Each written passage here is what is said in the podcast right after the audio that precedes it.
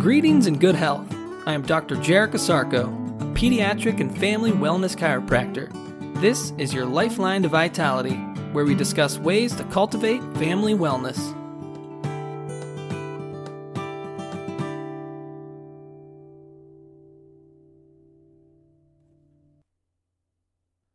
I'm sorry to inform my fellow Ohioans and American citizens but chiropractic is not an alternative treatment to opioids.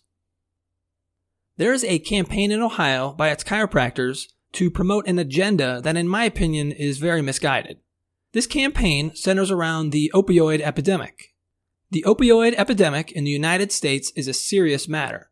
The state of Ohio, where I practice, has been hit harder than most states when it comes to overdose deaths.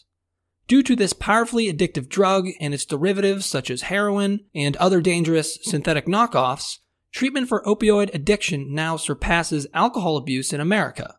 Studies show that opioid abuse kills an average of 130 people each day and costs the United States economy an estimated $78 billion a year.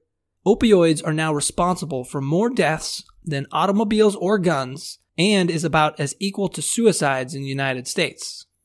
Many local and national organizations, both government and private sector, are looking for ways to combat the effects of opioid abuse in America through different laws and addiction treatment avenues. As a chiropractor, what I find more important than treating the effects of opioid addiction is to first focus on what caused the opioid addiction crisis in the first place.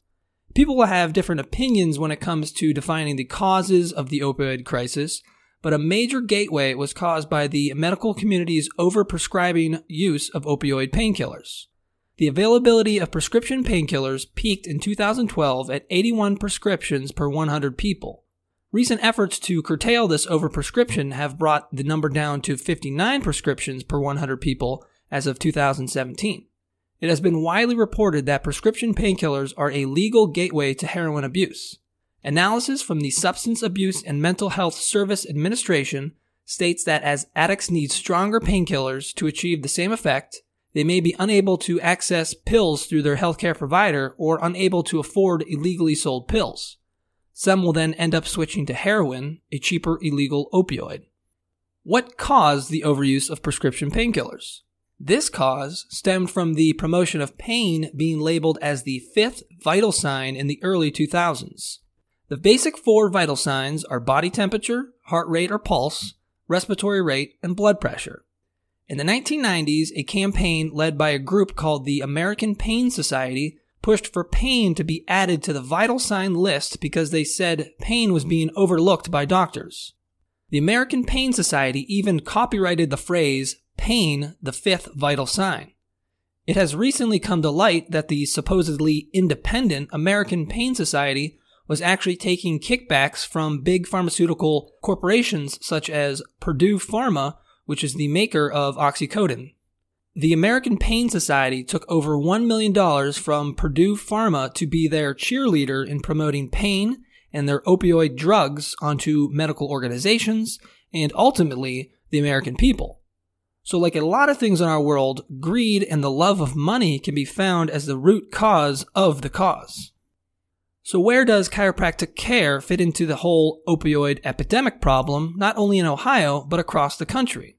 To a group of chiropractors, this does not include me personally, it still comes down to managing pain. The rationale involves the idea that finding alternative ways to manage pain besides using opioids. The effects of these alternatives should be non addictive, natural, cost effective, and have beneficial outcomes. Overall, I think this is a noble campaign, but has some drawbacks. Firstly, and most importantly, chiropractic does not manage pain. And if it did, it would come nowhere near to the pain managing capabilities of medicine. This is not a negative dig at either chiropractic or medicine, but medicine is designed more to treat pain, while chiropractic was not. Secondly, chiropractic is not a pain managing alternative to medicine. Chiropractic is not an opioid alternative either. I think I give a very powerful adjustment, but it pales in comparison to heroin flowing in the bloodstream. Why doesn't chiropractic help manage pain when all the ads you see from chiropractors focus on alleviating pain, specifically of the spine? Who is telling the truth and who is propagating a lie? The other problem I have with the campaign to promote chiropractors as opioid alternative doctors is that it begs the questions if chiropractic is just good for pain, why would I bring my child to a chiropractor? My child doesn't have back pain or an addiction to opioids. The problem and the solution to this potential catch 22 dilemma starts and ends with the spine. But before we look to the spine, we have to answer what is pain and what is an opioid. Pain is the body's main signal to let you know that something went or is going wrong internally. Pain is like a smoke detector in your home. Pain is designed to alert you to a potential problem. Pain itself is not the problem. Pain is the alarm to let you know of a problem. Now, what is an opioid? An opioid is a pain numbing drug. Opioids numb the sensation of pain by inhibiting the central nervous system. This inhibition occurs because the compounds found within opioids mimic neurotransmitters. Neurotransmitters are chemical compounds that are used by the nervous system to communicate with the body. Neurotransmitters such as endorphins and enkephalins have natural analgesic properties. This means they provide pain numbing relief along with the feeling of calmness and a sedation to our breathing and mood. Sticking with the smoke detector analogy, if your smoke detector started going off one day, taking an opioid would be like trying to depress the sound of the alarm without really trying to locate the source of the smoke. The opioid would falsely mimic the pain numbing relief naturally provided by the neurotransmitters. But the fire still rages on.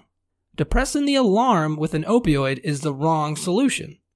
If managing pain is the only solution, then the real problem will continue until there is nothing left to burn. So back to the idea of chiropractic care for pain. Yes, chiropractors focus on the spine by the adjustment of a vertebral subluxation. And yes, pain is a natural signal to let you know that something is going wrong with the body.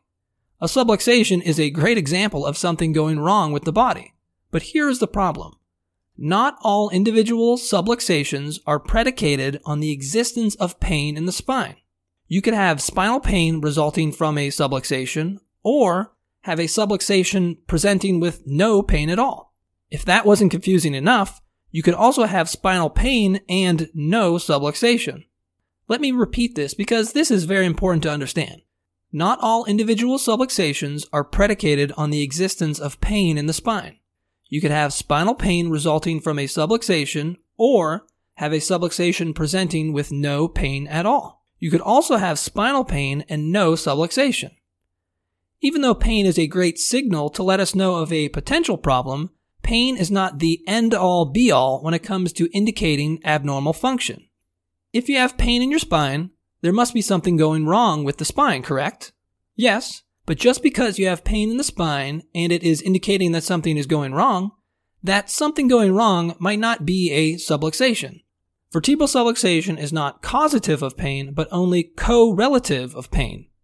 How is this possible? Let's look to the definition of a subluxation again. To put it simply, a subluxation is when a bone of the spine misaligns and puts pressure on nerves affecting their function. But pressure on what nerves? Not all nerves relay the feeling of pain. In fact, not all our nerves are designed to feel in the sense of the word. Nerves can be categorized into two groups function nerves and feeling nerves.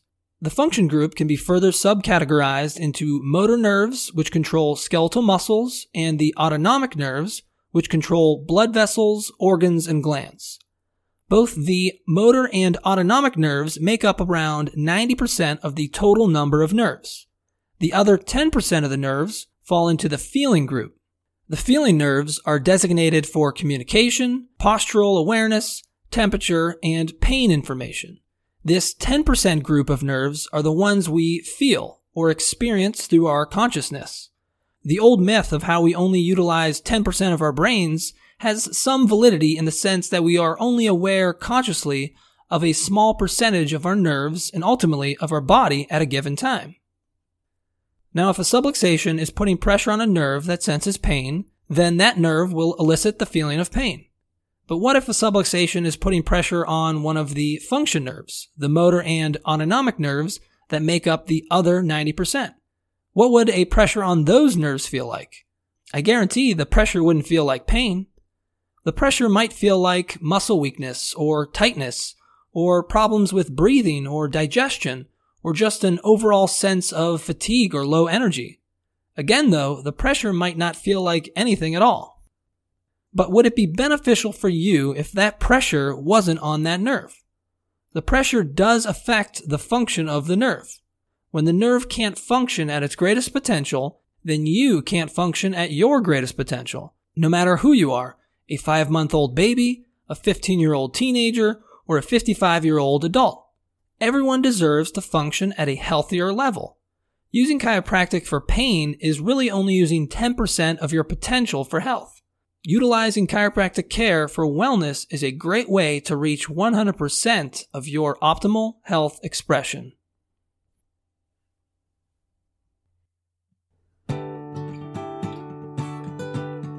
Thank you for listening. For even more information on how chiropractic can benefit you and your family, please check out my website, ohiospecific.com.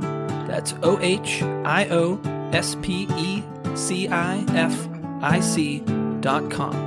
Until next time, remember to keep your head cool, feet warm, and your mind busy.